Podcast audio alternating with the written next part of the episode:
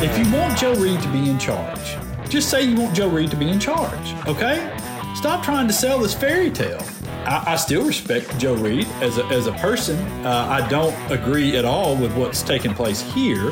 Uh, and I don't understand the willingness and motivation behind these other people that are following along with this to present this ludicrous idea.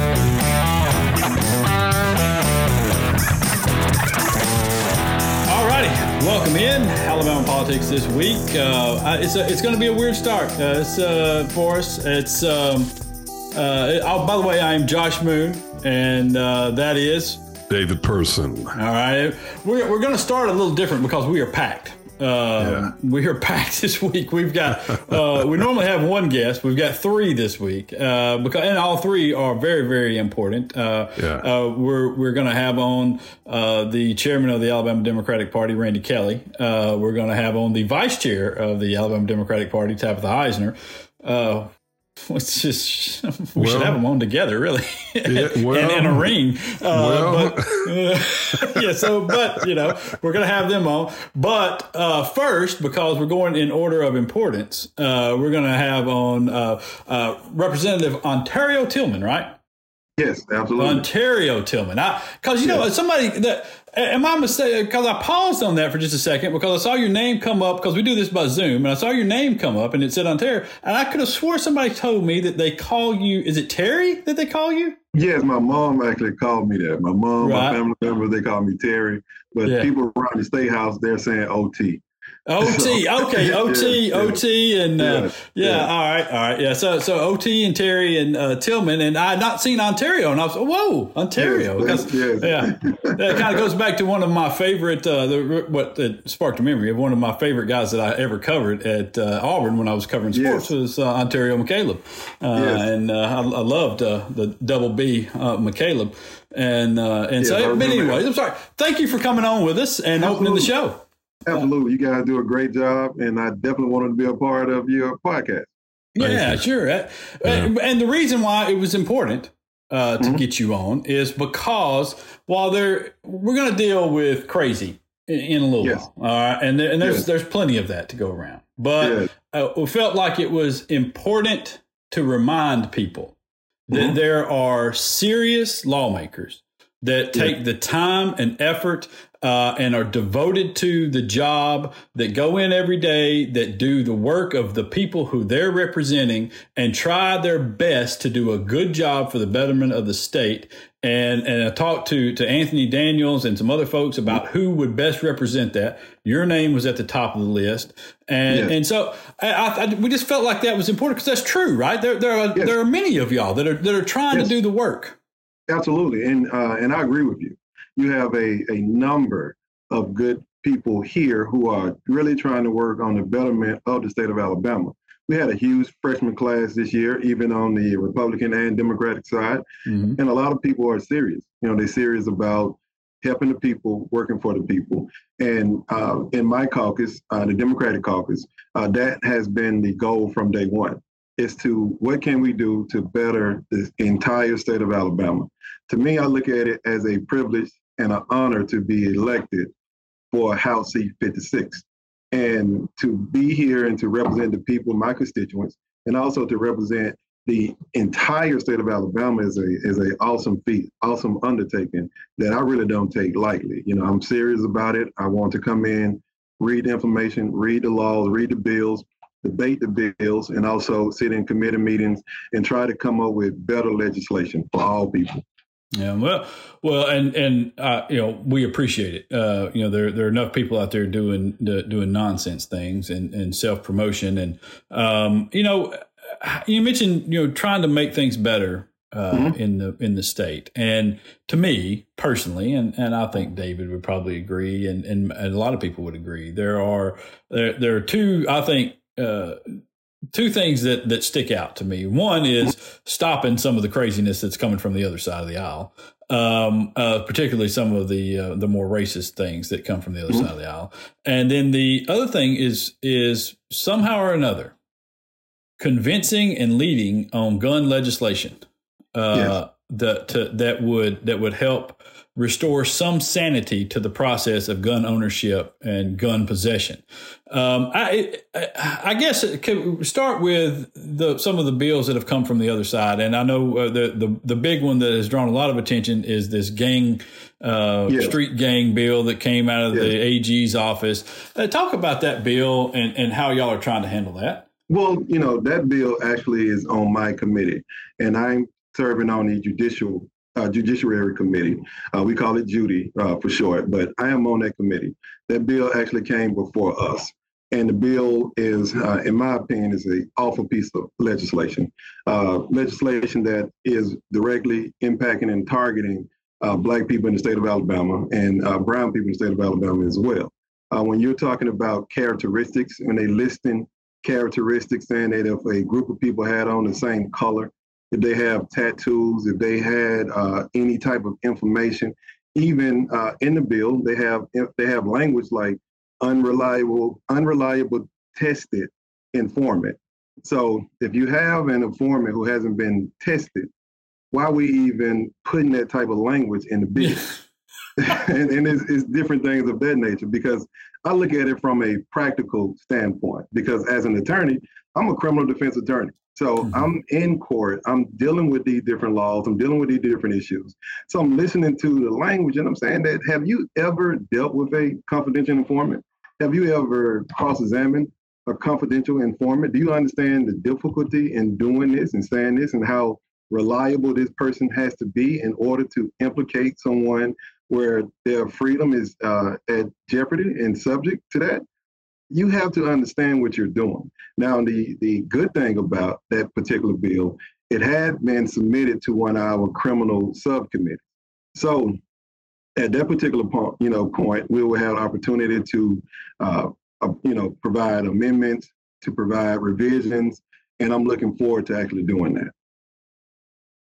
Yeah, it, it, uh, and I guess this kind of ties into the gun uh, legislation yes. as well, because you know what it what it says to me is uh, what that bill says is is that the attorney general of the state and certain lawmakers who are doing his bidding um, want to paint our gun issue as a minority issue.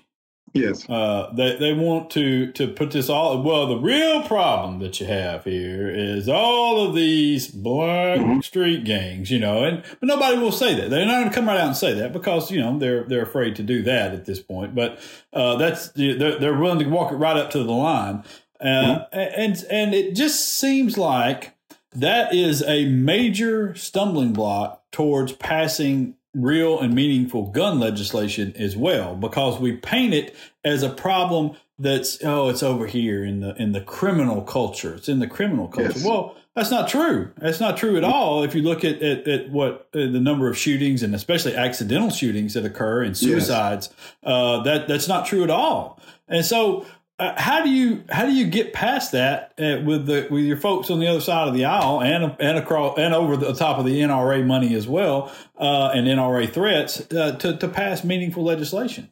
Yes, I think that you we really have to come to grips with this gun issue as a whole. We need to look at it from a number of different angles. This is not just a, a public safety issue, it's a public health issue as well when you're looking at mental health, when you're looking at uh, those type of components that go into uh, gun legislation and gun laws, we cannot continue to allow special interests like the NRA to dictate how we govern. And that's the problem because we have a ton of responsible, reasonable gun owners who would like different legislation, like the red flag laws, mm-hmm. different things of that nature, more background checks, to prevent people from receiving guns and, and, obtaining guns that should not actually have the guns. And we also have to look at how are the people receiving the guns in the streets? How are they? You know, mm-hmm. everything is done through back channels, through illegal means to actually get these particular guns. We need to continue to provide uh, different resources for our law enforcement. We just passed recently the uh, constitutionalist carry uh, uh bill which mm-hmm. is a permitless carry. How is that making our police officers safe? How is that keeping them from harms? And we we we constantly listen to our colleagues across the aisle saying that they back the blue, they back the blue. But on that particular issue, you did not. So why you didn't back the blue on that particular issue? So our people need to start looking at who is truly representing your interests down here. Because Democrats fought against that bill. Democrats fought against that issue. When you had law enforcement across the state of Alabama opposed to it. But mm-hmm. again, it was passed. So we need to start, you know, re re-examining who is really down here for your interest. Democrats have always been on the side of unions, on the side of teachers, on the side of working class, on the side of firemen, on the side of police officers. That needs to come to the forefront, and people need to start talking about that more. You know, you uh, you raise uh, Representative Tillman. You raise a really, I think, pertinent question when you ask, "How are the guns getting on the street?" Yes. Um, and I know, and this may not be exactly analogous, but I know when it comes to drugs, mm-hmm. when we in the Black community ask that question, we mm-hmm. all know what the answer is. We know that brothers ain't flying planes from, you know, Panama or Colombia you know, Absolutely. across the border. We know or that. Ships or right? anything of that nature. exactly. So I wonder. I'm saying it may not be analogous, but maybe it is. Do you do you have any insight into how the guns are getting on the streets? I think it's I think it's the uh, it's a, that's a that's a really puzzle because uh, like you said, we're not manufacturing these guns. Uh, you have examples after examples to where people would say, uh, for example, you know, for some reason we love to talk about uh, Chicago when it comes to violence. But you have people who living in Chicago who would say on their walk home, they will walk through a different part of the town, different alley or something like that, and nothing would be there. And then an hour later or the next day, mysteriously, there's a box of guns there. Hmm. How did the guns get there? Who are putting the guns there? We don't want to address the real life situation where people actually are experiencing. We want to dismiss that because we have a greater propaganda machine to say, you know, these are the ones who are over here committing and causing all of these violence, instead of saying, okay, what are the root causes of the violence? How are they receiving the guns? How can we cut off the supplier? It's basic economics, it's supply and demand. How can we cut off the supply? How can we do that to prevent the demand? So we're going to continue to say, okay, we want to address the gun laws. Let's address the entire system, not just part of the system. We are again, you know, solution seeking a problem instead of saying, okay, let's address the root causes and eliminate this and put common sense gun legislation in place where majority of people, Republicans or Democrats, will agree on. Yeah, I think that's uh, that's well said. Um, I noticed as I as I read up on you that uh, you've got a background in public education. Yes. Um, how has that informed your your your work as a criminal defense attorney? It it it was uh, helpful completely helpful. I think that me starting off as a teacher, allowing me to understand subject matter, allowing me to be able to break down information and be able to uh, inform my students and disseminate it to my uh, students helped me in the uh, courtroom actually allowing me to break down complex information and make it plain so people can really understand it. A lot of times we we hear people that just say we're just talking at you instead of talking to you. And that's what we need to start doing more of. We need to start having more town hall. We need to start listening to the more of the concerns of our people and actually have a true conversation about how things go. I want my people, especially in District 56, to understand the full entire process. How do we understand politics? This is how this legislation will, will impact you each and every day. That's my job. My job is to bring back the information bring back the things that are going to help and the things that are going to hurt and say, how can we make these different things change? And being in the classroom kind of taught me all of that. You know, having that understanding, having that that background really has helped me in that arena. Did it did it give you any insight into some of the uh, and I'm making an assumption here, correct me if I'm wrong, but did it give you any insight into some of the young people or young adults that you may be defending from time yes, to time. Absolutely, absolutely. And also, I was a, a head boys basketball coach, mm. so I had intimate information and knowledge about young people, understanding their plights, understanding the different things that they are experiencing on a uh, day-to-day basis. You know, uh, I had the uh, the great opportunity to be the head basketball coach at Bessemer City High School. I am from Bessemer. You know, I grew up there. You know, I went to Jess Lanier High School before they, you know, they made the name change. So to have the the the privilege to come back and coach my hometown school where I actually played, where I actually grew up, and I used to tell my players all the time, I have literally stood in the same shoes that you are standing in. I walked these same streets. I experienced the same thing. And I came from the same uh, project area. And I want you guys to know and understand that whatever you want to do, you can actually do it. It comes down to hard work. It comes down to earning the different things that you want to do in life. And I'm here to help you in every step of the way. And I took that personally because to this day, I still talk to my players. I still communicate with them. I still help them because I understand as young men, they still need guidance all the time, each and every day. And I don't want to ever forget that.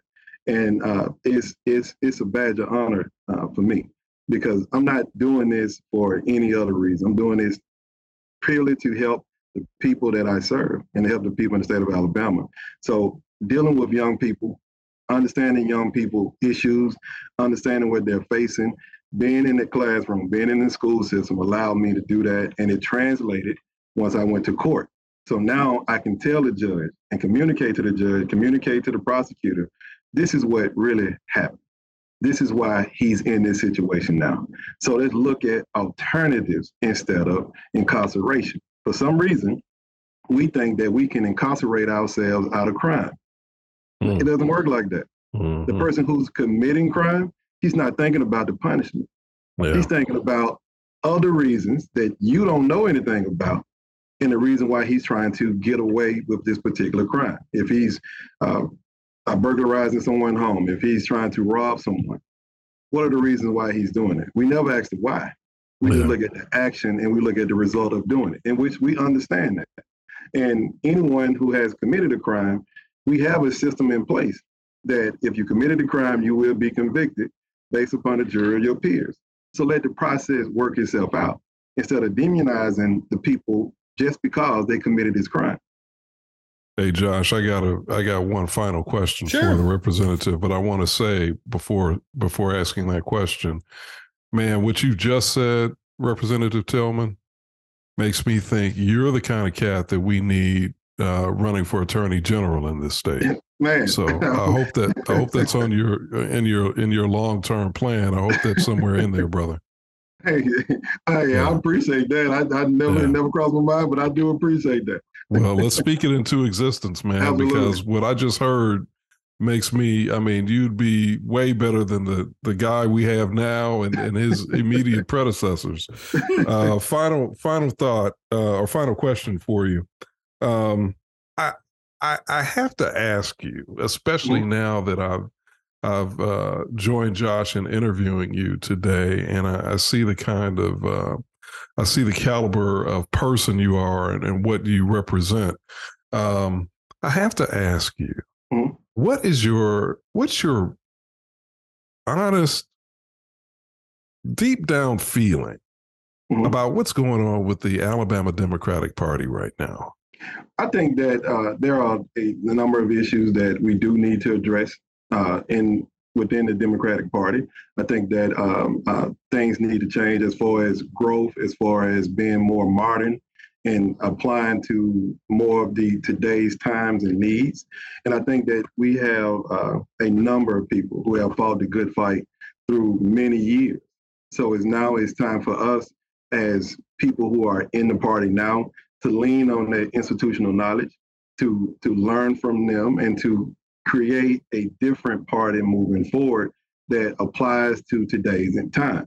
I think that that conversation is not being had. I think we do need to have that conversation, and I think if we do have that conversation, we can make uh, our uh, Alabama Democratic Party a better party that that suits our needs, the needs of the direct people that we deal with each and every day and and for some reason we don't want to address those particular issues. Yeah, well, I tell you, it, it seems as though being a, a, school teacher and learning how to deal with children also prepared you for politics. Uh. Because, uh, uh, yeah, uh, no, it, it, but let me ask you, to, and this is the last thing we'll, we'll get you out and back on the floor because uh, I know you took some time out, out from the chamber to come in with us. And uh, mm-hmm. but what uh, you know, I think a lot of people when they when they're first elected, they go in with one idea of what this thing is going to be uh, be like. Yes. Uh, this and, and and when you're there a couple of days uh, you realize that it's it's not like that at all. Not like that. Uh, so what what what has been what what's the experience kind of been like? What's been the biggest surprises for you uh, so far in, in, this freshman campaign? Uh, to me, you know, this goes back to my uh, my background as a uh, coach, as a you know player. I always want to look at the process from that point. You know, I want to come in as a rookie, as a freshman, to learn what I need to do. And when you get here, it's a lot. It's a lot going on. It's, it's, it's, a ton of information, and it's the process. I think that we don't really understand the process once we get here. And then once you immerse in it, you start understanding the process of how to get things done.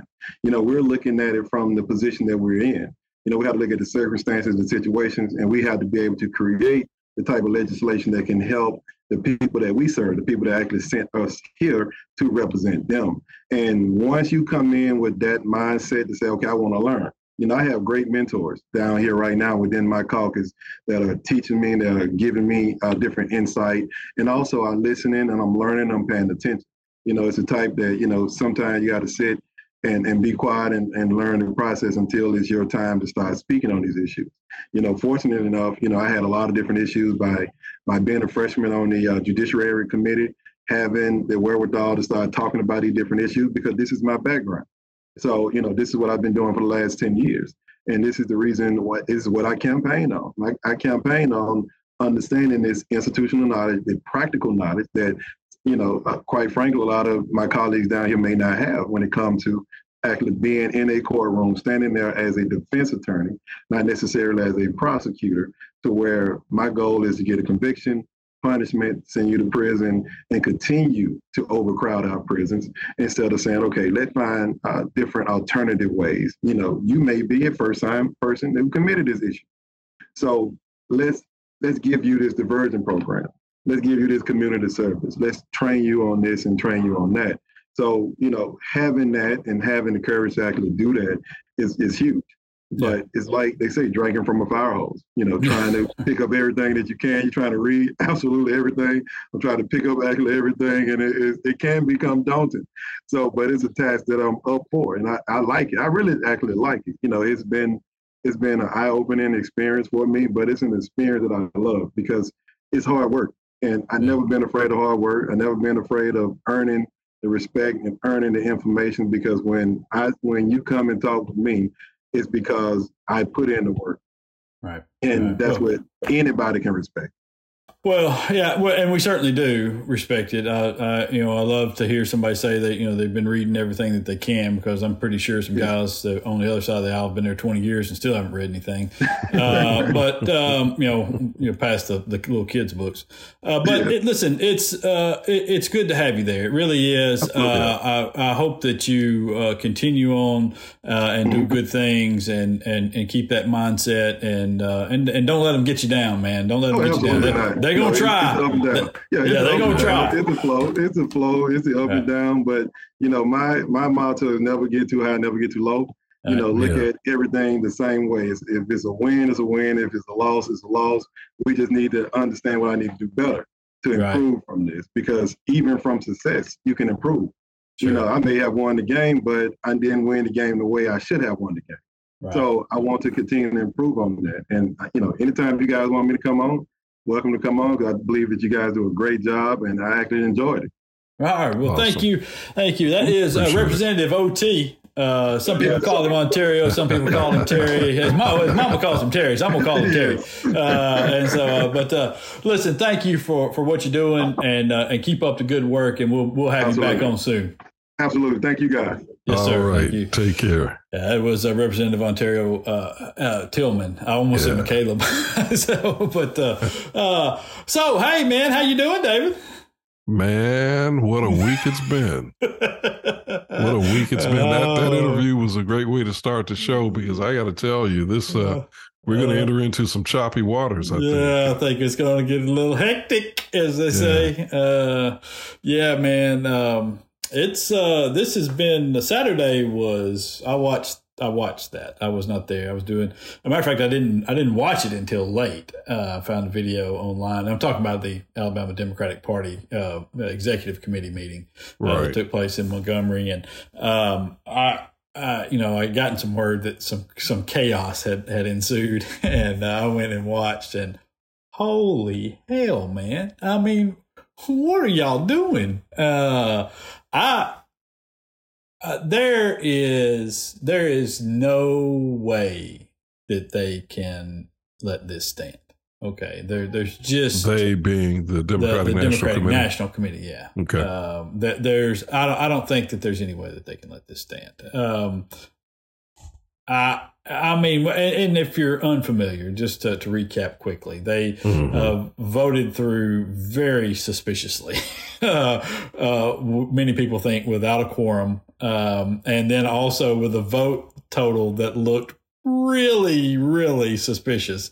Uh, like, like they did not win uh, this. They voted in new bylaws uh, that eliminated the youth, LGBTQ, uh, and disabled caucus caucuses, and then also uh, greatly reduced the power of the Native American caucus, the Asian uh, Pacific Islanders caucus, and one other caucus in there as well. I- I'm, I'm drawing a blank on which one that is, but was it the uh, disability?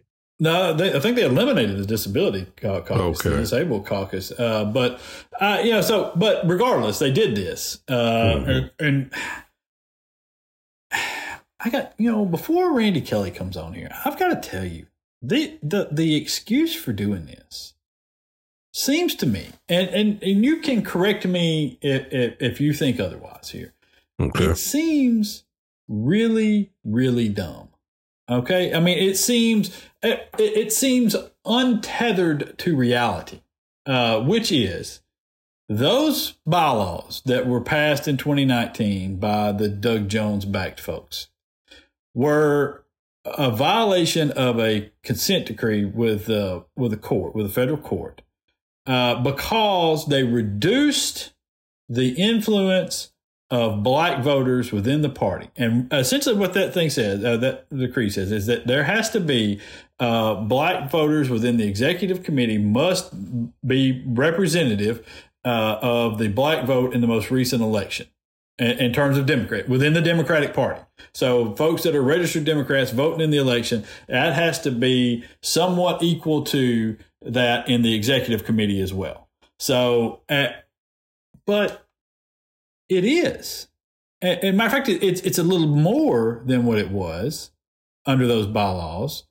It's just that a number of those voters are not in the ADC, the Alabama Democratic Conference. So Mhm. they're they're in the youth caucus, they're in the LGBTQ uh, TQ caucus, they're in uh, uh, the disabled caucus, uh, and, and those voters, especially in the youth caucus, they made up a huge number of of black voters. Uh, I want to say that somebody told me that there was like sixty five percent of the youth Mhm. caucus were, were black voters, Mhm. and so. The, the, there's nothing that says that, that, that ha- they have to be part of the ADC, and so you're just making this up. Well, yeah, and I think that's that's the you're raising. I think uh, the essential, probably the essential question, which is if you know if uh, if black voters uh, are represented are represented, you know, um, in these other groups, then you know how can you make the case Mm-hmm. that the the influence of black voters was being diluted, especially if they're represented, you know, in numbers that numerically would would would complete whatever the the threshold is or meet whatever the threshold is. Right. But but the other question I have is if it's a violation of the consent decree, then why wasn't that pursued legally It was. And and, and it was ruled against? Yes. Yes. They tossed it. So so then what you're saying is that so what they're saying is that even though it was ruled against, they don't agree with the ruling. So if you don't agree with the ruling, then did they not appeal? I don't remember. Did they not appeal yeah, the ruling? I mean, it just I, I, don't know if they appealed it or not.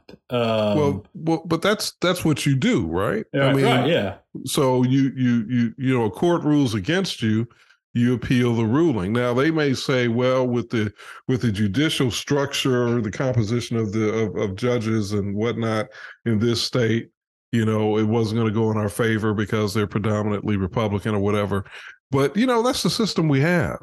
Mm-hmm. So I don't know how you I don't know how you you say, you know, we're gonna we're just gonna circumvent the system, you know, in in such a in such a brazen way. And then on top of that, you're in violation of the DNC, uh, the DNC position on this thing by taking the action that was taken.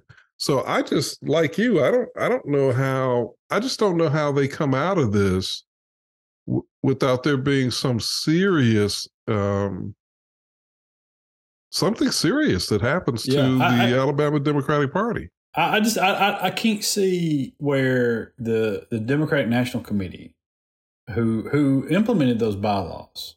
Okay, and I understand it was under Tom Perez and now uh, Jamie uh, what's his name Harrison, yes, Harrison uh, from from South Carolina is now in charge.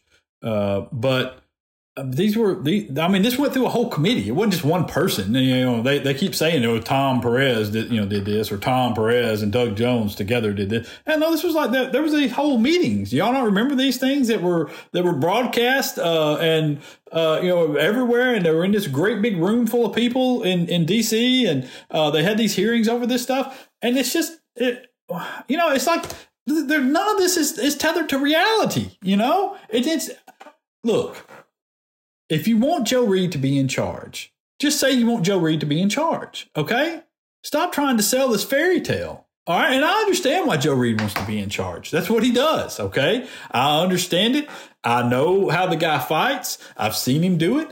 I, I still respect Joe Reed as a as a person. Uh, I don't agree at all with what's taking place here, uh, and I don't understand the willingness and motivation behind these other people that are following along with this to to present this ludicrous idea of what's taking place here. So, okay. So let me ask you this before we, and I know we need to uh, we need to pick up our next guest, but but but but let me just ask you this before we go to our next guest. Um, you watched the proceedings. I did mm-hmm. not. I got i got reports. I got mm-hmm. i got summaries and reports from from various people. Um, is it true that randy kelley literally turned the meeting over to joe reed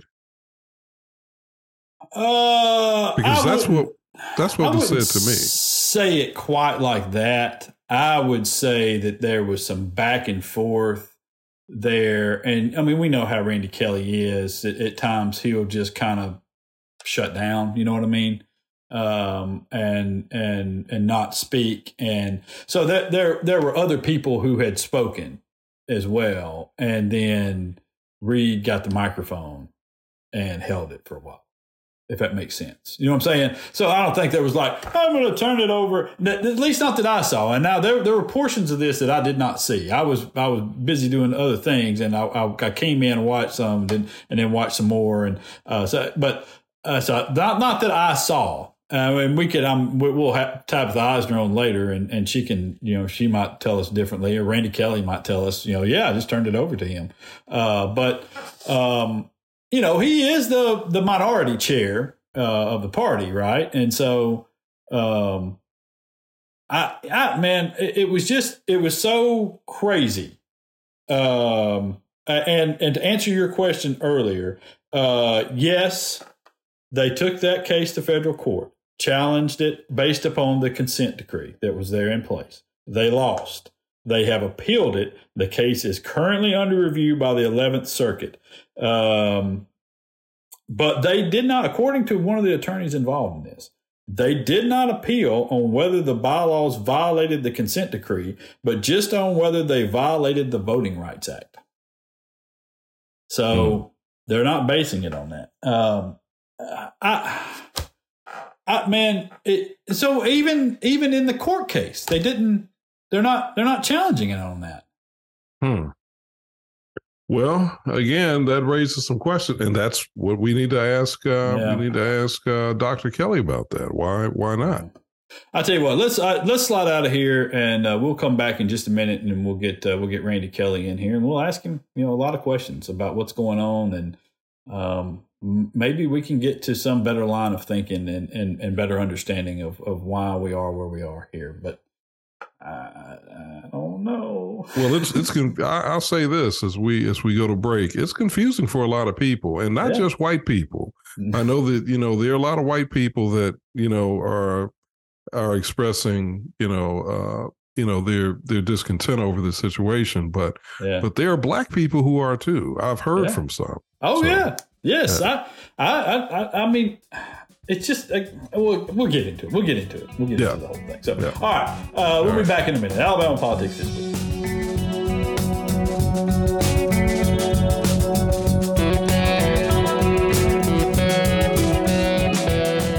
Hey, uh, if y'all would do us a favor and uh, go, to, if you're on Apple Podcasts, go and rate and review our little podcast here. Uh, that would be very, very helpful for us. Um, you know, people might pay us to do this. Well, you never know. Yeah, but yeah, but let's not stop at Apple. Also, uh, you can do the same thing on Google Play, Amazon, yeah. and some of the more Android-friendly, uh, you know, platforms oh, as well. I forget that Dave is an Android guy. I am.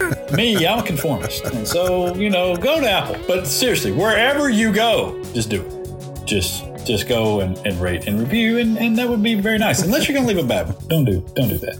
Josh don't, doesn't don't, like that. Don't leave a bad. Thank you. Welcome back to Alabama Politics this week. I'm David Person, and uh, you know Josh Moon is here, of course. And uh, we are now going to have joining us the the chair of the Alabama Democratic Party, Reverend Dr. Randy Kelley. Doc, good to see you once again. Yes, good to see y'all. Yes, sir.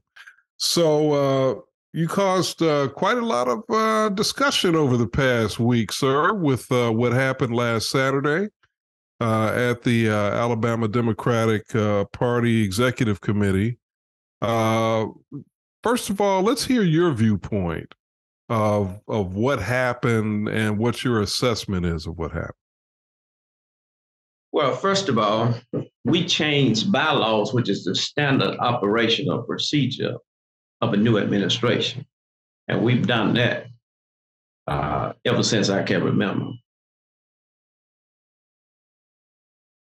Yes, sir. Okay, so previous uh, oh, I'm sorry. Go ahead.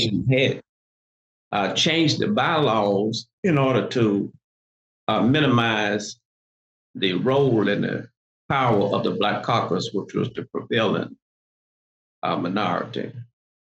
And uh, this process now was led by our Affirmative Action Committee, which was led by a white attorney named Ben Harris. Ben is the uh, vice chair of county affairs. And Ben, uh, his perspective, he made a statement that these bylaws would be fairer than the bylaws that we had. Okay. So I know that you are well aware of the fact that uh, that there has been, um, uh, let's just say, a robust level of reaction to uh, to this change and to how it affected uh, the various um, uh, caucuses uh, that were um, um, um that are part of the uh, Democratic, uh, the Alabama Democratic Party, uh, specifically the uh, the uh, the diversity caucuses, the LGBTQ, uh, the Native American, Hispanic, Um, I think Asian also has been mentioned. What's your reaction to the, the the criticisms that say that uh, those caucuses were uh, either severely diminished or even dissolved as a result of what you did? None of those caucuses was diminished. None of them was resolved. In fact, no one has come forward and say how their caucus caucuses was actually hurt or harmed in the process. In fact, the caucuses was just changed in, into committees about the affirmative action committee by the affirmative action committee that put this together. And the rationale I've heard is that well, we had caucuses with um, two people in one of those specific caucuses, and uh, uh, you you uh, uh had um, a situation where as you had caucuses put in place just to diminish the black vote. And so, as I just shared, uh, this was um, one of the things that Ben Harris pointed out in his narrative. And I think the narrative is on our website. Okay, I'm going to ask you one more question before Josh. And, and, let, me, and let, me share this. Yes, was, sir. When I got elected, it was a peculiar election. I never saw one like this because you had a group that had uh, conducted a hostile takeover of the Democratic Party under Jones and his administration. And in the middle of the election, where they saw they was losing by a certain amount of votes, they added 43 people at large and took it uh, by taking an intermission and added 43 people and created that specific caucus in order to win the election. So the caucus was crookedly set up in the first place. Okay. Which caucus was that? This was uh, um, the uh, folks that they added at large in the um, in the uh, election uh, in Birmingham where the election was held. They added a bunch of folks, 43 people that wasn't even on the uh, uh, wasn't even at large or in the party at all. They added those folks. So you're you're going back to what happened. Uh, initially, you, you are talking about a few years ago, is what you're no, talking, talking about. early, last, last year when he was elected. Yeah, yeah, you were talking about in August. Oh, oh, I'm sorry. Okay, yeah, in August. Yeah. Okay, yeah. okay. Uh, let me let me ask you one other question before Josh jumps in. Um, the one of the arguments against what happened Saturday was that the youth caucus was was uh, severely affected, and um, and that and and our understanding is that the youth caucus was predominantly a caucus of African American people. What what's your response to that? It was not a youth caucus predominantly of African American people. Okay. So what what was the composition? Do you know what the percentage composition was? I don't was? know exactly what the racial demographics was, but the committee weighed all of that when they made uh, made the bylaws. And those bylaws was posted on the website and gave people a chance to comment and give input to those bylaws. And very few comments and input was put in those bylaws. And basically, when it came down to voting, uh, the opposing side lost and the people that was in favor of it won. And I couldn't guarantee that everybody would have their way. I just guaranteed that they had to say. And of course, the opposing side is the only side that I see that's disgruntled.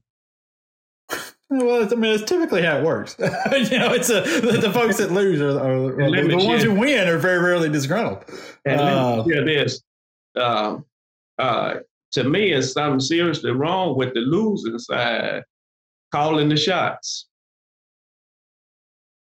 Well, oh, uh, okay. Uh, so I would, I think some people would argue um, that there was not a fair shot for them to vote, and they would point to uh, the fifty dollar, I believe uh, your vice chair called it a poll tax, the fifty dollar uh, charge uh, that they some said they were unaware of, and then at the meeting also said they were not allowed to pay in order to vote.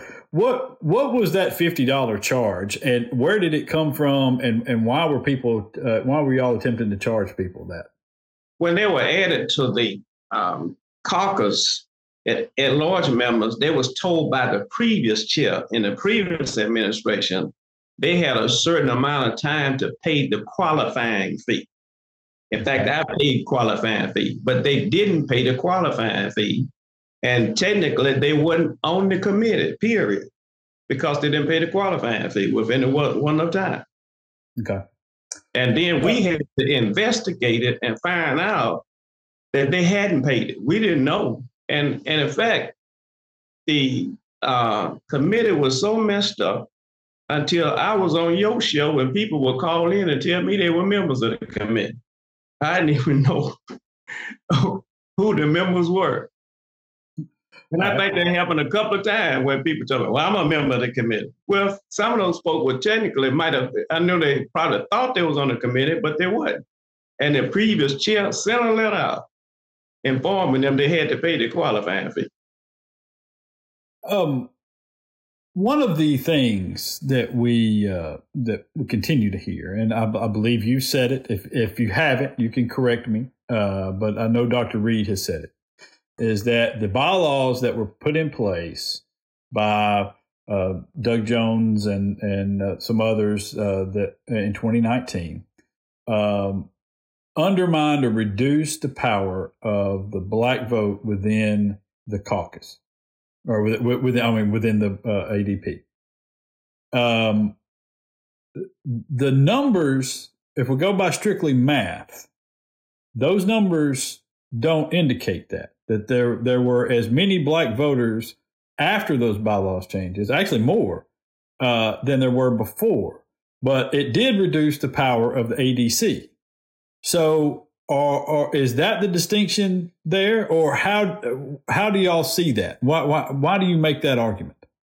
No, the numbers that we operate with is the numbers based on the Democratic electorate, and that is the percentage of right. people voted for President Biden mm-hmm. uh, in the last election, and they sure. have reduced our numbers to fifty one percent.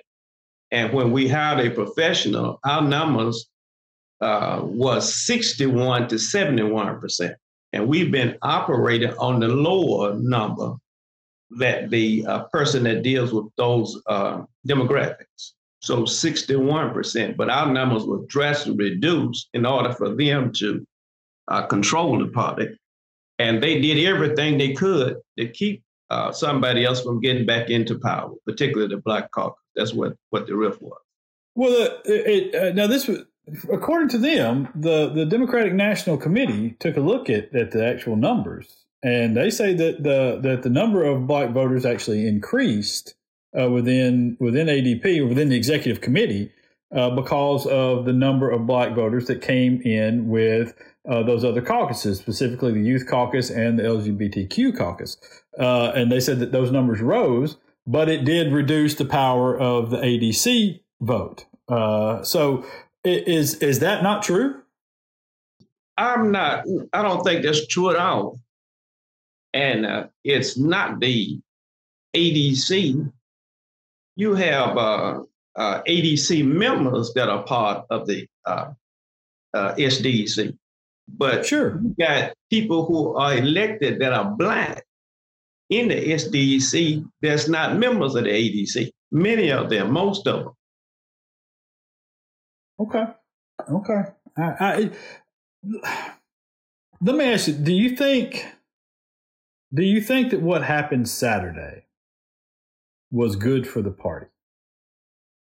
Yeah, I think it's. Um, uh, some people was upset. It's a change, and of course, some people get over it, and some may not get over the change. But actually, the the, the process was fair. Uh, no one can can say well they were shortchanged and it was just changed from caucuses to committees. And in fact, uh, the uh, rationale for the um, affirmative action committee was having a threshold of 17% to be a caucus. And what that does it forces the organization to grow. How can you be a caucus? Well, and also it minimizes people from voting for multiple times. Now, for example, if you black, handicapped, and uh, uh, LGBT, you could vote three times. And then the there's no uniformity as far as the bylaws are concerned uh, anywhere in the nation. In fact, you got New Jersey only have nine pages for the bylaws, and most of the states don't have anything in the bylaws about caucuses. Mm-hmm.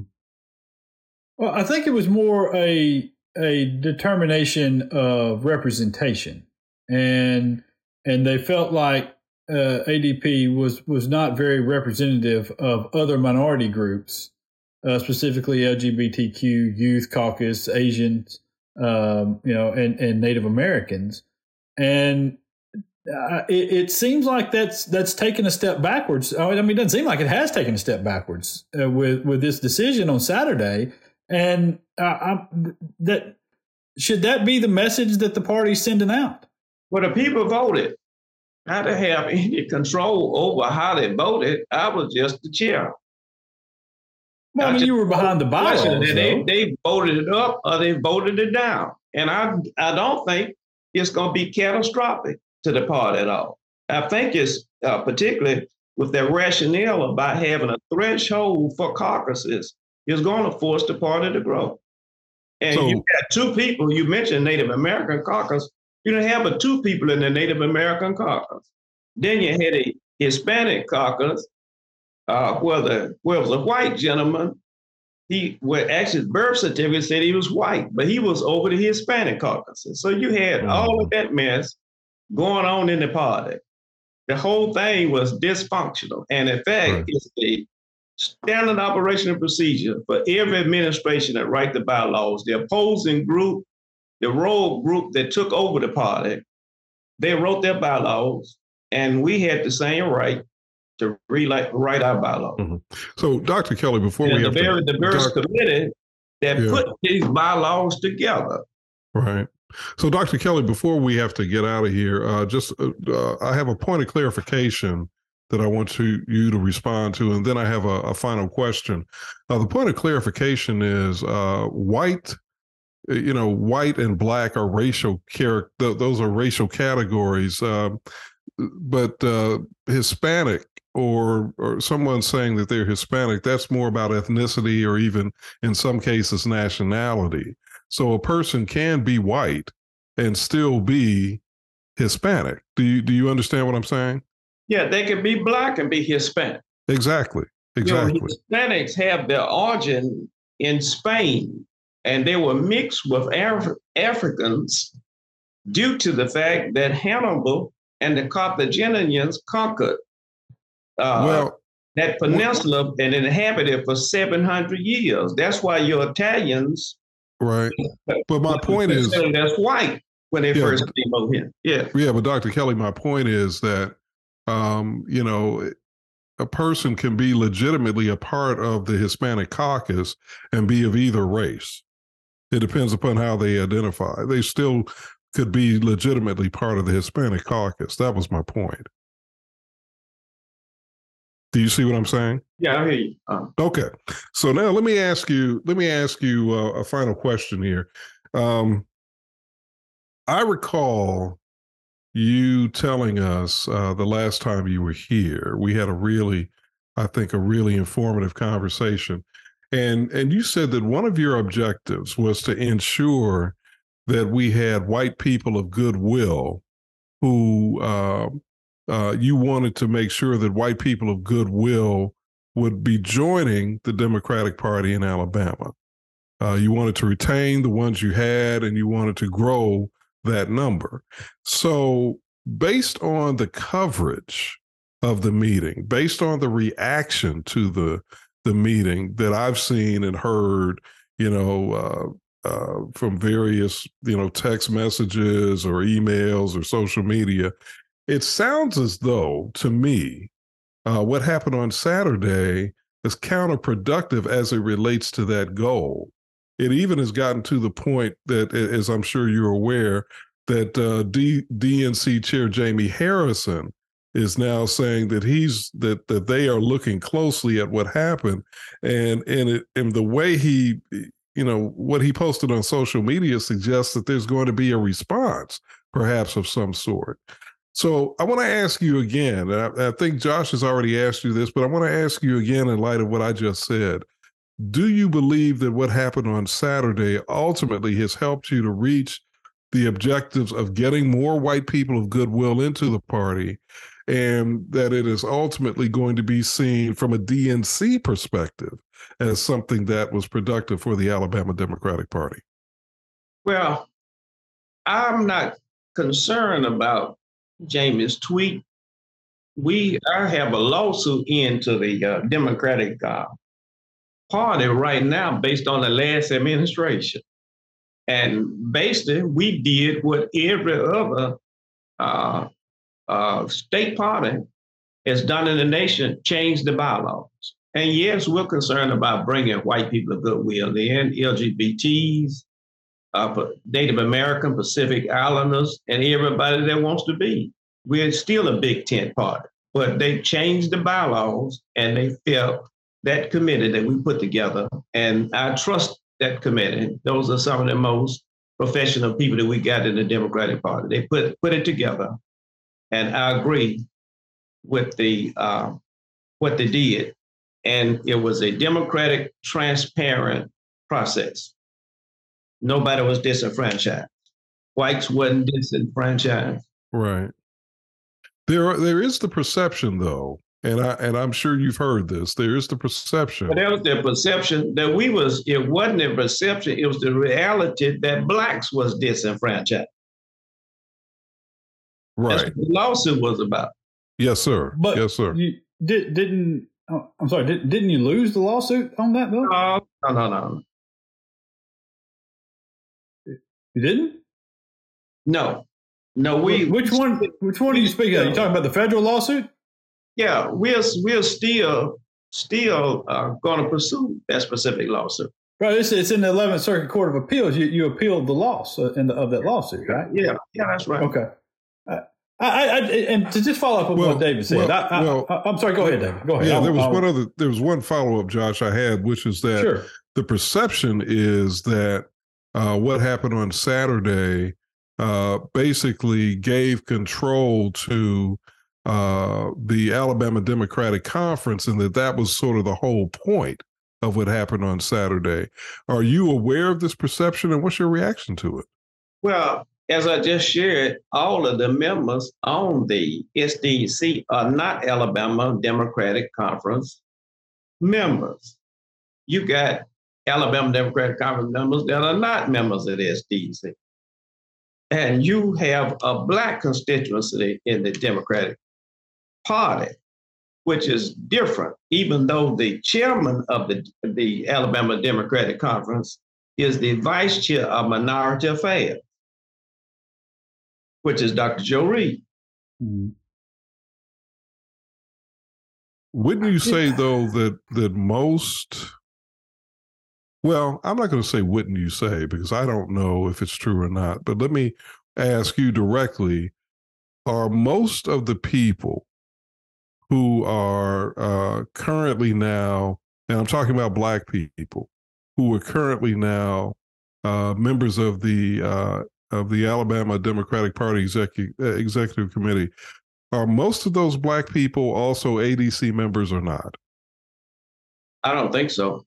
I hadn't really checked into it, but they're they are um, a specific uh, whether they're basically black, I don't know whether they're ADC members or not. And I don't think there are several, I don't know how many ADC members that are actually on that committee. I hadn't checked into that. just before we get you out here, because we, we, we, we, do have we do have to go, uh, uh, and we I, I, really appreciate you coming on and yes. stuff. But I wanted to to say one thing and get you to respond to it. And this is this is this is my opinion from the outside looking in okay, and, and, and being around politics for a while. Um, the Alabama Democratic Party is, I think we would all agree, is is struggling from a statewide political standpoint at this point. Uh, that uh, we uh, we have lost ground over the course of the last number of years. No matter who was in charge, no matter who was in charge, and I'll spread it around equally. It certainly came about way before you were in charge. Mm-hmm. that the most of the losses occurred. Okay, but we are we are struggling. Um, I look at what happened Saturday as an event that will not help the party as a whole uh, attract donors. Uh, that will push away by perception, if nothing, it, it, by perception, if not reality, that will push away youth and LGBTQ folks from the party and participation in the party and will hurt the party long term. Uh, and right now, trying to convince folks to donate. I've heard from lawmakers involved in this uh, they feel they are worried that this is going to hurt them in getting people to donate to the party and help their causes, very important causes to all of us going forward. And I just wonder what you re- would respond to that with. Well, you're entitled to your position, but mm-hmm. uh, as you know, the Democratic Party used to be the party of yes. slave owners, their sympathizers, Confederates, and later Ku Klux Klan. And one of the problems with the Democratic Party is that you don't have a hand-picked black person leading the party. And white folks, for the most part, is used to accommod- accommodation, is tokenism, and co-option. And even when they're in the minority, they still want to control. That's what a real issue is. And really, in the beginning, the, when the Democratic Party was slaveholders and fought to make slavery permanent and spread it across the country, by repealing the Missouri Compromise, brought the Kansas, which the Kansas and Nebraska Act negated, the Republican Party was fighting for Black folks. The Republican Party originally came into being to stop the spread of slavery. They gave us the 13th, the 14th, the 15th Amendment. The 13th Amendment made us free. The 14th Amendment made us citizens. The 15th Amendment gave black males the right to vote. But there was backlash from that. And the Ku Klux Klan rose up in Pulaski, Tennessee, under mm-hmm. Nathan Bedford Forrest to with terrorism and unjust laws like being passed right now. And this modern era is the Civil Rights Act, the Voting Rights Act, school integration, and the election of a black man as president has made the Republican Party the uh, party that white folks have gravitated to. So this is a systemic thing that we're dealing with here. As, as every perceived gain that black folks have made, then white folks have left the party. That's what the problem is. And you got to understand the historicity to understand how we got at this junction. Okay. All right. Well, listen, um, I, I, you know, I appreciate you coming on and explaining the position. We always do. Anytime. I, I, I love to come on your show. Yeah. I, I hope you feel like we we, we yeah. treated you fairly and yeah, we gave you an opportunity to to explain, and that's that's what we're here for. Uh, yeah, I mean, of course, David and I push back at times on certain things, but we try to do it respectfully to anybody that comes on, and um, right. um, and and I hope that you feel that that we did, and we'd love to have you back on sometime in the future. Okay, looking forward to it. Yes, sir. Thanks, Thank Doc. you. That is uh, Dr. Randy Kelley. Thank you, sir. Thank you for coming on with us. And we're gonna we're gonna slide out of here now. We'll uh, we'll come back in just a few minutes and uh, and and and wrap up and uh, and have have more discussion. We're back in a minute. Alabama politics this week. If you're hearing my voice, that means you are a fan of Alabama politics this week. And I want to tell you how grateful I am that you listen and that you're engaged with what Josh and I talk about every week. So I want to ask you to continue listening and uh, continue to support us and definitely reach out with ideas, comments, suggestions. Uh, your support makes a difference and it means a lot. Alrighty, welcome back. Alabama Politics this week. Josh Moon, David Person. And on the heels, uh, I guess we should now for the rebuttal of uh, Chairman Randy Kelley.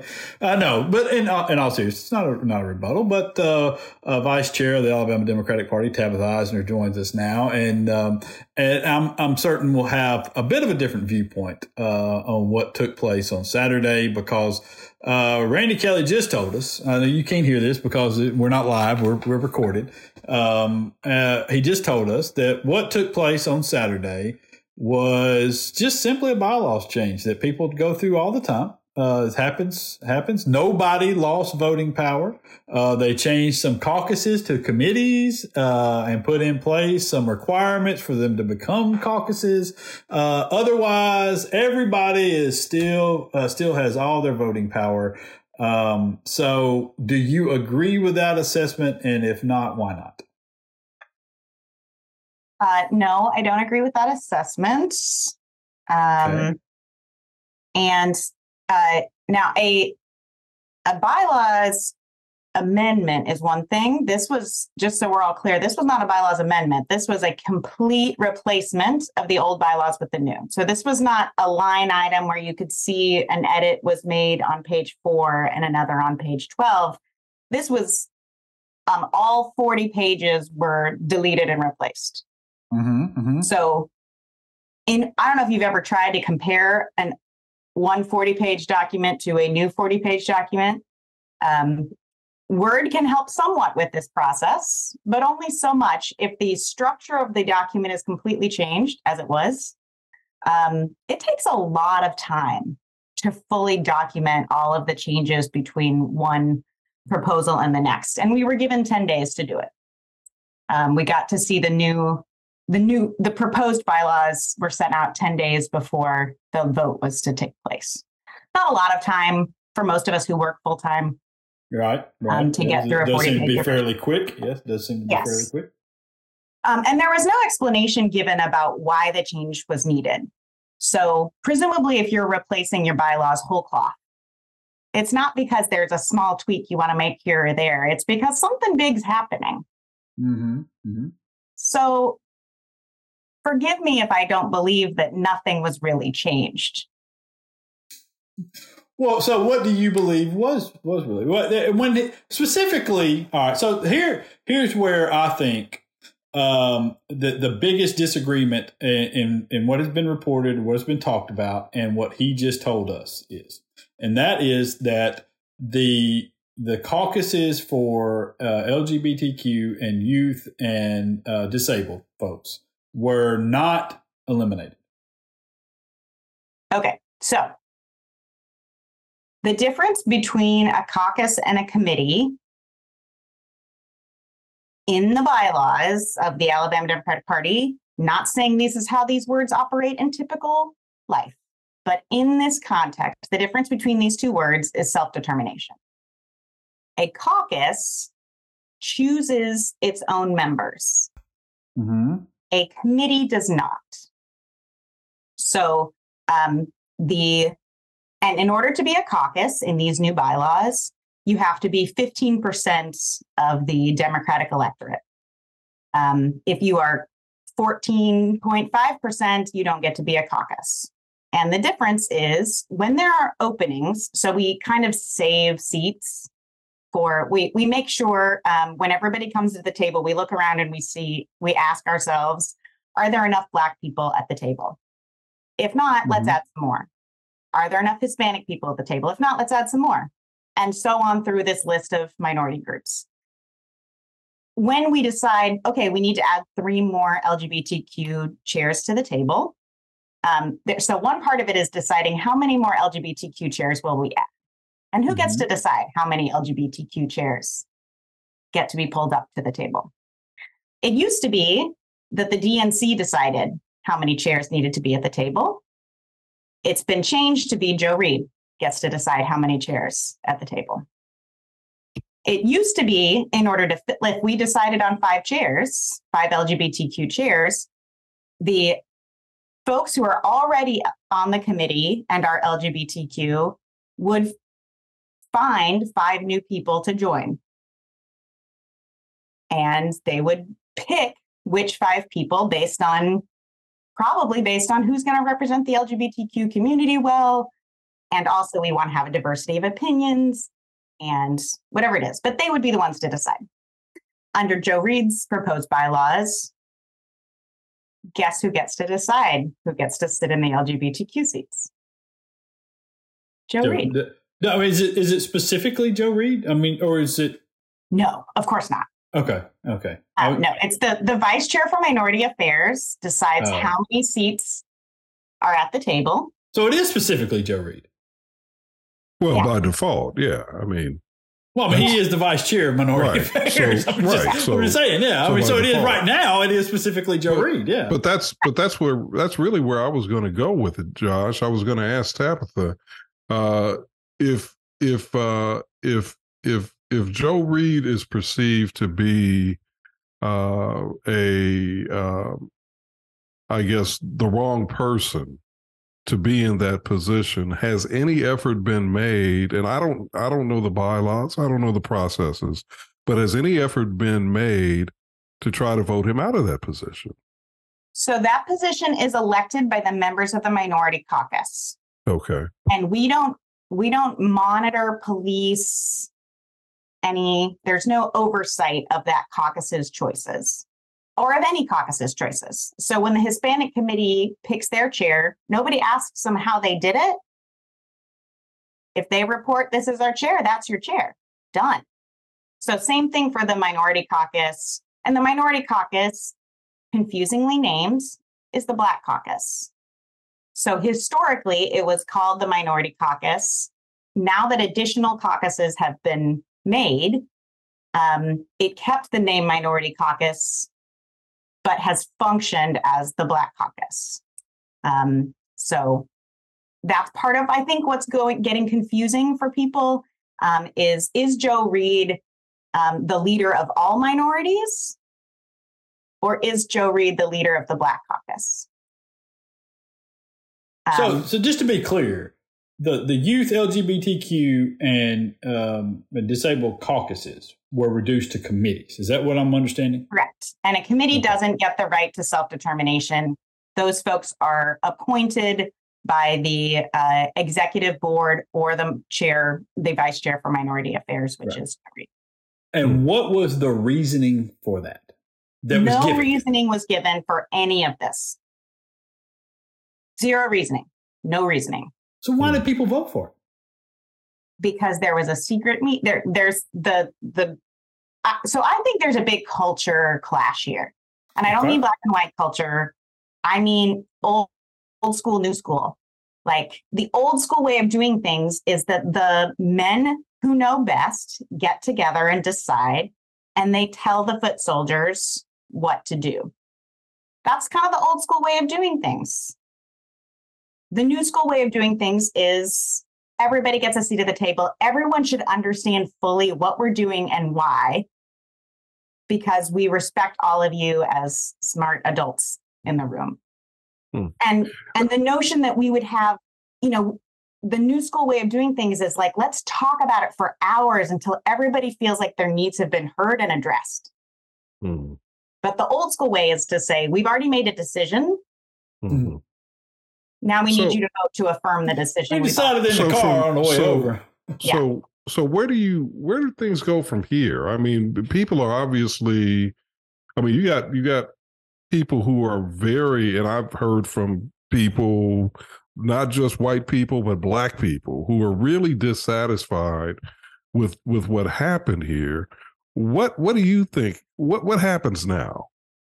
Yeah. So, and and to be clear, I, you know, I don't know what you've already discussed, but um, comparing the list of people who were considered SDEC members in January was 275.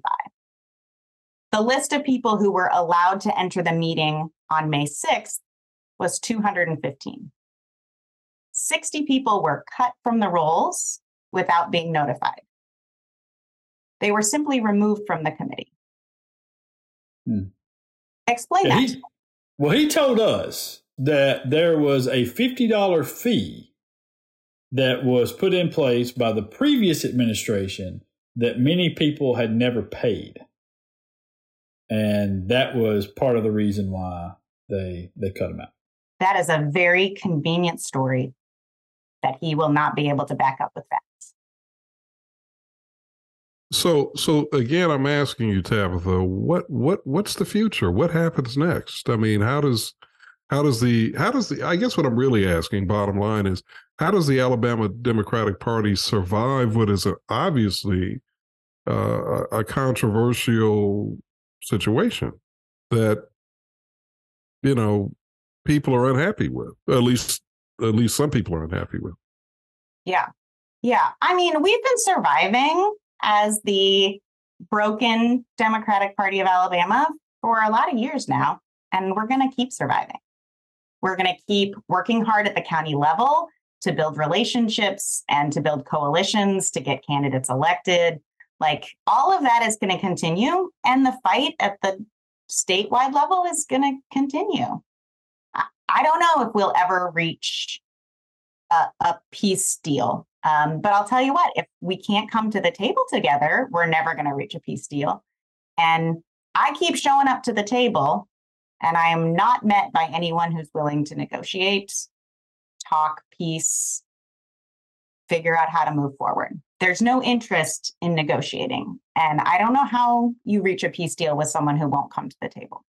One, one other quick question. What about the DNC? What are you expecting to happen uh, there? to be determined. Hmm.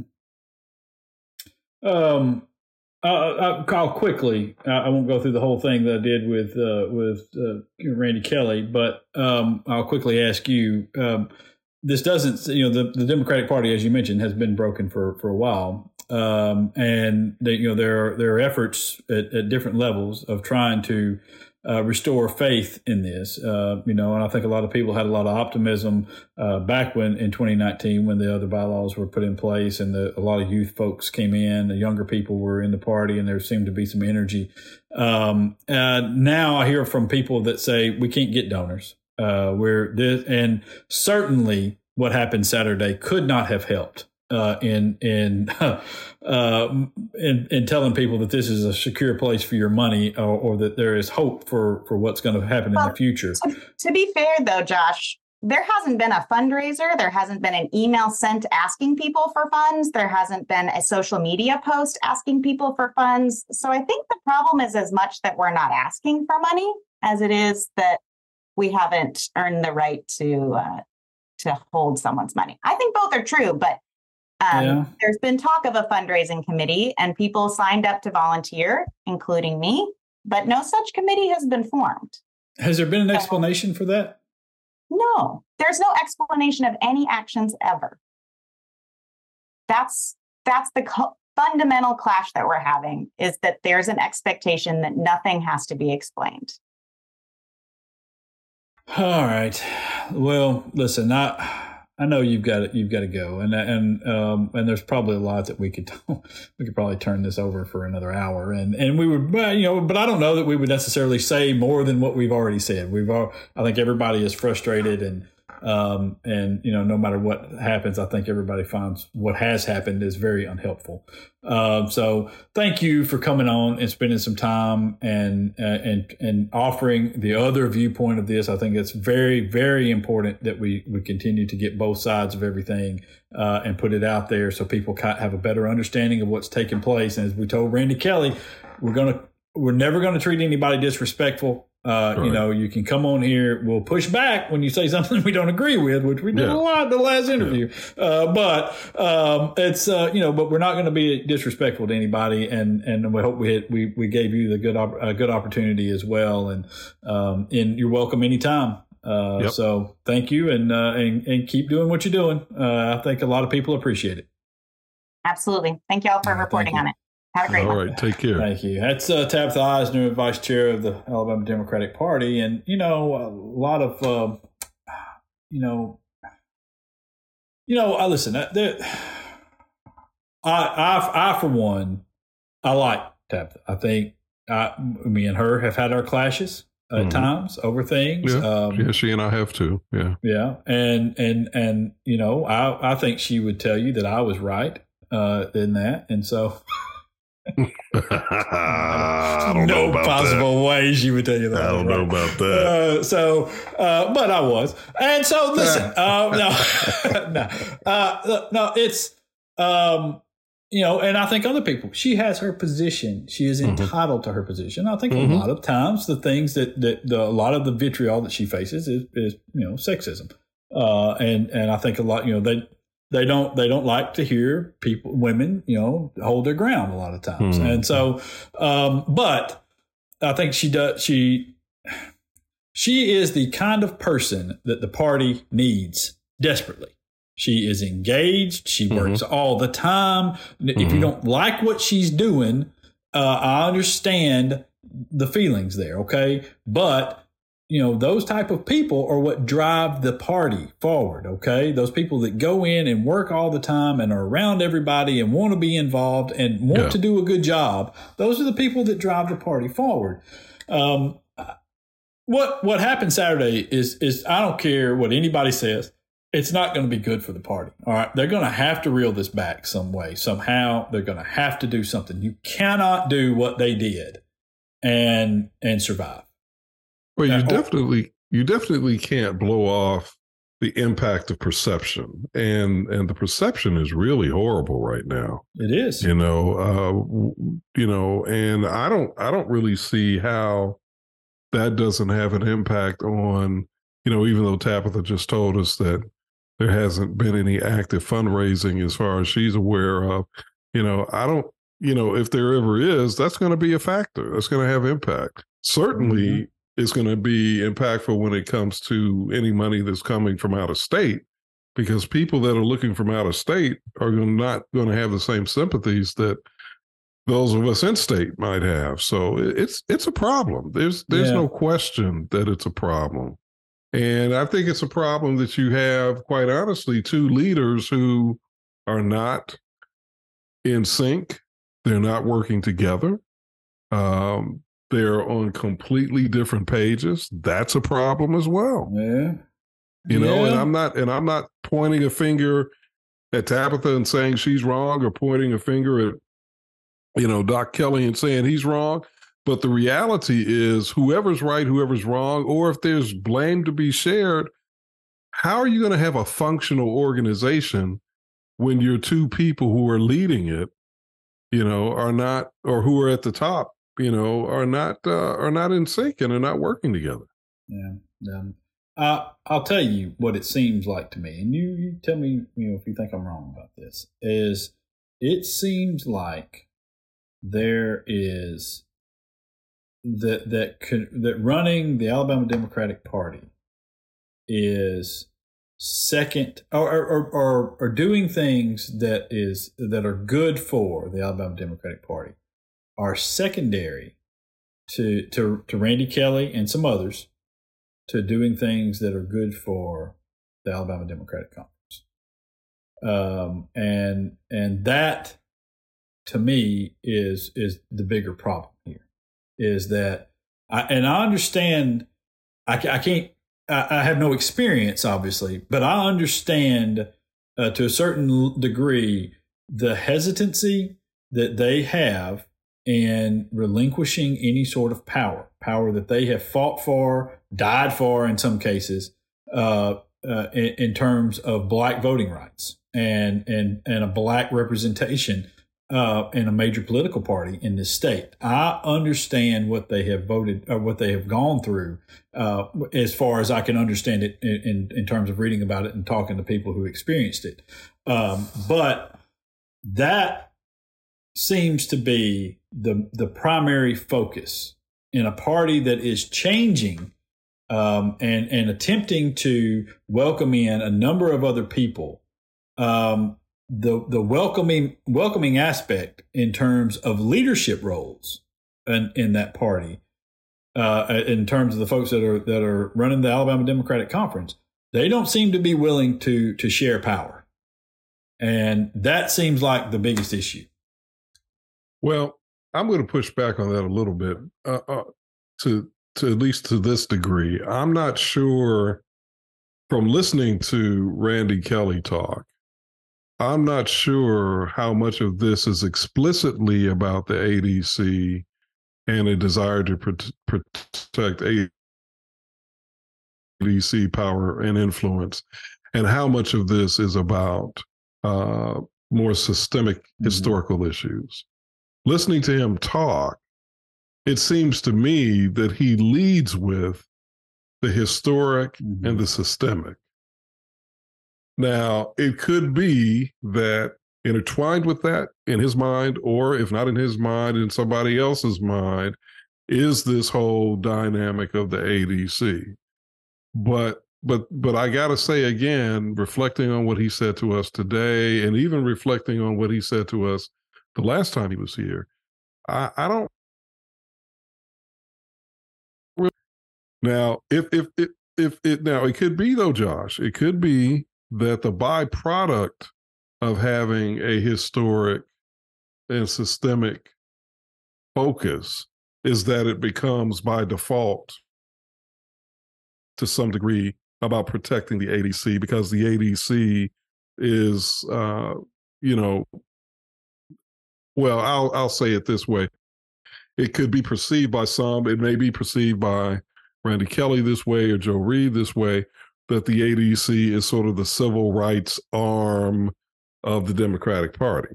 Right. And if they see it that way, then then it could be argued that by default, you know, yes, that's what it sort of becomes, and then that makes the point that you've just made. But uh it, it's complicated. I think Tabitha Tabitha said something that I think was really revealing and I think was very insightful when she talked about it being a clash of mm-hmm. cultures. And I don't just think it's old school, new school. I think she's right about that. But I think it even goes further than that. I think there is uh, there is a civil mm-hmm. rights culture in the Alabama Democratic Party that is not aligned with uh, you know newer and emerging mm-hmm. cultural mm-hmm. outlooks. And I would add this, and this this gets even deeper. The model for leadership for most black people, in my opinion, for most black people in this country and for most black leaders in this country, the model for leadership is derived from the black church. Right. And the black church historically has been uh, paternalistic mm-hmm. and very top down, very hierarchical, hierarchical, and paternalistic. And that leadership approach increasingly doesn't even work in the black community anymore. Honestly. Yeah. I mean, if you look at what's yeah. happening, and you and I have had some off mic conversations about, uh, you know, uh, HBCUs, and I won't, right. I won't go any further than that because I know you got some more reporting to do and so forth. But uh, but but I know, and you know, that that that patriarchal, hierarchical approach to leadership doesn't fly anymore. Mm-mm. It, it, at HBCUs, it, it doesn't. It may be operationally what's happening, but people are challenging it, yeah. and people are raising questions. Uh, it, and it's the same thing with the black church. Yeah, it doesn't really fly anymore, at least to the degree that it once did. Mm-hmm. So uh, for for you know the younger generation and and and even people in my age group. So I well, think I, I, think Tabitha hit that right. I think she was right on that.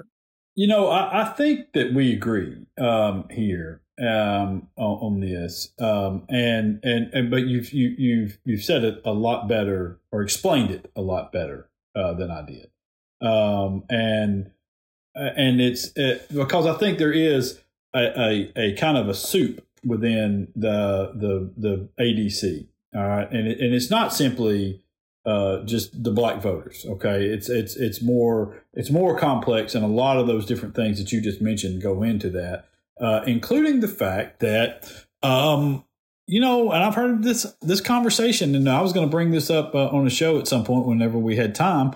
Um, that there is a lot of angst, I would say, among uh, particularly older uh, black Democrats when it comes to uh, issues such as transgenderism and um, you know even even mm. gay marriage and mm. some of the other things there uh, because they exactly what you said a lot of their uh, leadership uh, uh, characteristics are derived from black church leaders mm. and and and therefore also they are very devoted to to their Christian faith and they they struggle a lot with these issues of uh, of equality when it comes to some of these things that uh, have been put in the realm of religion and are, are deemed, you know, sinful or, or whatever. And I've heard this a lot from uh, from black lawmakers, especially who who are tired of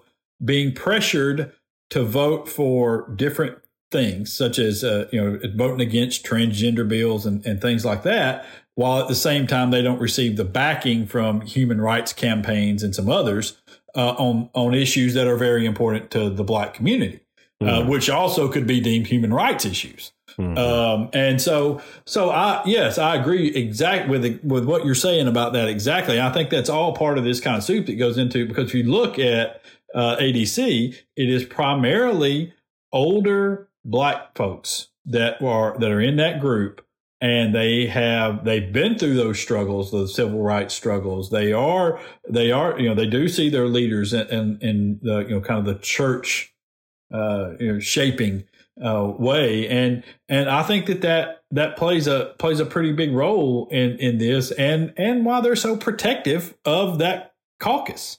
Um I, I'm like I said I'm not um I don't. I don't think they're stupid. I'm not being critical necessarily. I don't agree with what they're doing in this case. I think it's harmful to the party as a whole uh, because.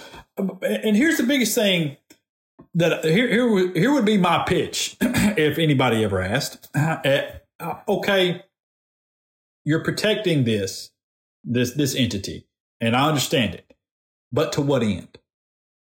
But but but to what end?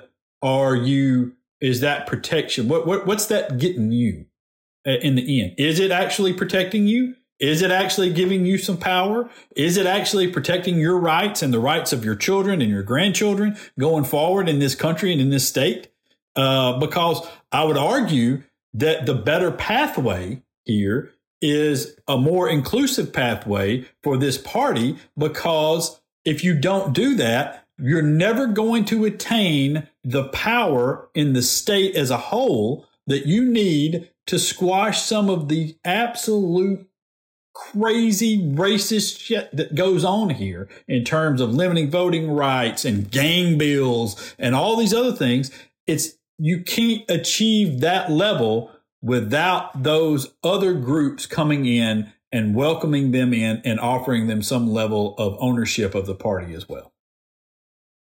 Right. And I I think you make an excellent point. I will, however, and this is not a pushback, but I guess it's more of a contextual contextual observation. Mm-hmm. One of the challenges here is is an unspoken thing that uh you know we don't really talk about much but it but i think the bottom line is that uh and and and and I want to I want to point you to as I set this up. I want to point you to what uh, Randy Kelley said to us just today mm-hmm. uh, in his comments. He talked about how at one point it was the Republican Party that was the de- the defender of uh, you know rights of Black people, and it was the Democratic Party that was the um, the antagonist. Mm-hmm.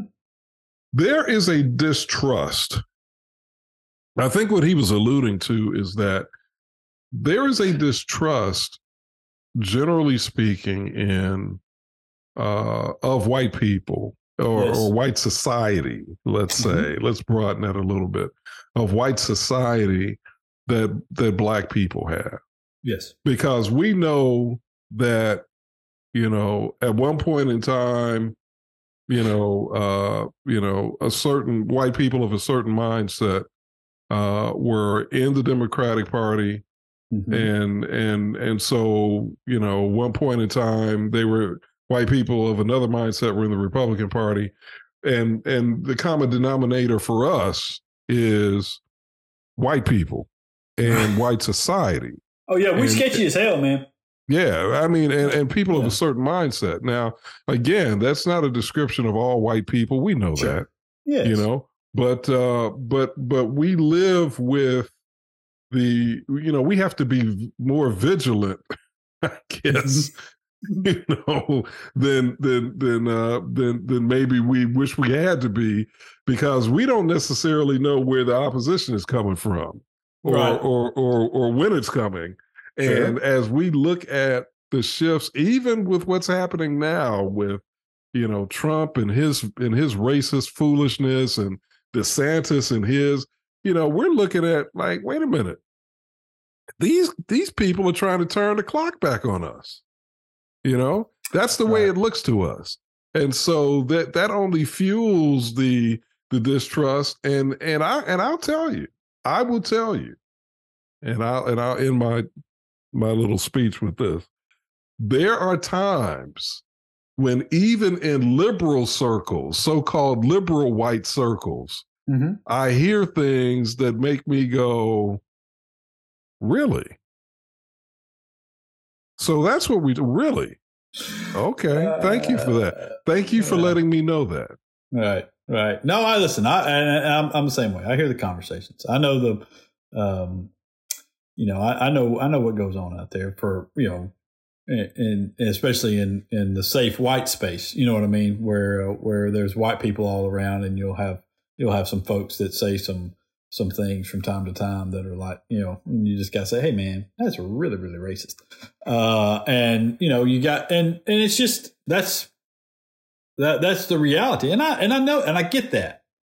Um, I, I just I mean I just think though it can't be a zero sum.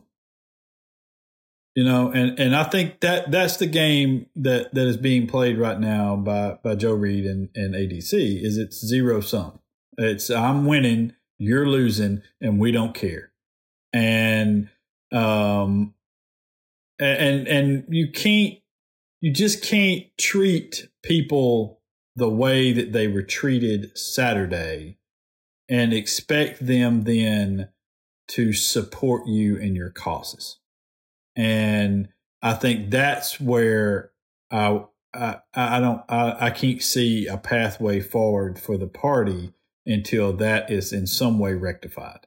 There there are simply not enough people. I mean, it's just that it's a simple numbers game at a point, and and there there just isn't enough people here um, to support what you're doing. Because as you've said, even even when we eliminate the white people out of this, uh, even you know people of color were were very. A lot of them were very upset about what took place, and you, you can't.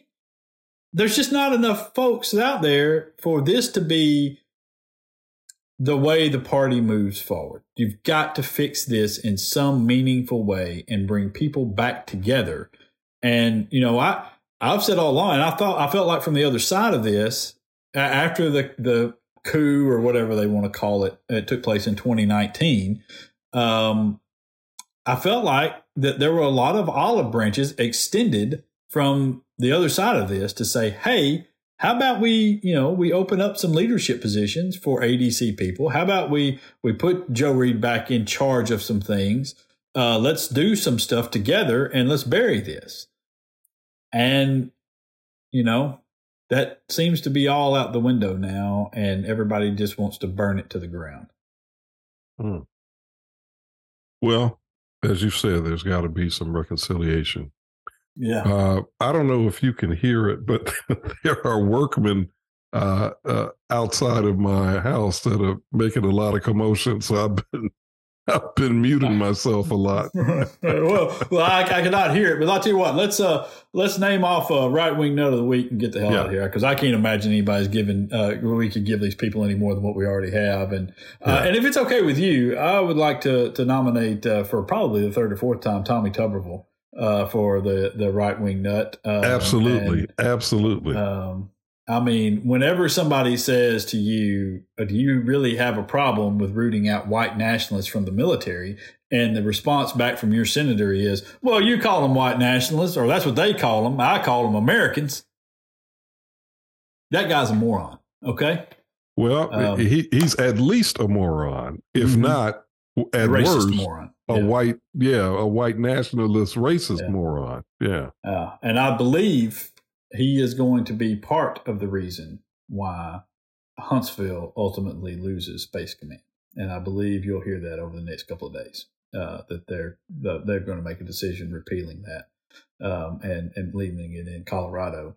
And I believe Tommy Tuberville will be at least part of the reason why that decision was made, uh, because they do not trust his leadership uh, in this state and, and what he's mm-hmm. done to the military specifically over the course of the last several months in holding mm-hmm. up promotions mm-hmm. uh, and damaging it and, and ignoring the pleas of senior military officials to stop mm-hmm. this. I, I think it's uh, he's he's going to be he's going to get the blame and, and rightfully so. so. Yeah, no, I think you I think you're exactly right. Yeah, it's astounding what he's done uh, with that with the military stuff. That was really mind blowing to me. But then when he made this comment, I thought, hmm, here we it's go. So it's it's so dumb, man, and and you know, and honestly, I'm, it's disappointing to me because I really liked Tommy Tuberville at the time, um, and I, I, thought he was a good person, and um, you know, now uh, at best, I view him as a very selfish individual who will say anything and hurt anybody for to further his own agenda and his own uh, success or whatever, uh, you know. And as far as I can tell, uh, he's done nothing to help anybody in this state aside from himself and, and through his stock trades. Um, mm. And and I guess I couldn't even really say that he he's helped somebody in the state since he doesn't really live here. Uh, so you know, um, so he's helped some guy in Florida with some stock trades, and uh, you know, and so that's worked out well for all of us. And in the meantime, going to cost us trillions of dollars when we lose the space force. And um, mm. you know, great, right? Isn't that great? We yeah, had Doug Jones yeah. sitting in that seat. Yeah. Yeah, well, you know, uh, I I definitely agree that uh, that Jones would not have blown it the way that Tuberville has. There's no question about that. He would not have done it, and neither would Shelby have blown it the way no. Tuberville has. And no. and I'll even say I don't even think Britt would have blown it the way uh, Tuberville has. I think I think he has uniquely created a uh, a disaster for the state of Alabama. Yes, he has. Yes, he has. And I would say that uh, there are a lot of people. I, I, I, listen. I'll go even further than that and, and give some people some credit that I would never ordinarily give credit to. Robert Aderholt, Mike Rogers, um, uh, God, I hate to, Gary Palmer. I hate, mm. um, uh, all of those people have worked with the White House and with the military uh, in an effort to further Alabama's position in terms of getting that Space Force command in, in the Huntsville. Something that everybody wanted and everybody thought it would go great there. And I think it would as well. Um, and, you know, the, the, it's one guy. I mean, listen, a senator, a U.S. senator is a very important position, and y'all elected uh, a actual carpetbagger. it's, oh, God. Yeah. man. Yeah, it's a trip, man. It's a trip. Yeah. But luckily, we got an up and coming Alabama Democratic Party to handle all that. So, uh, with, on that high note, um, we'll see y'all next week. Until then, y'all be safe out there. Peace.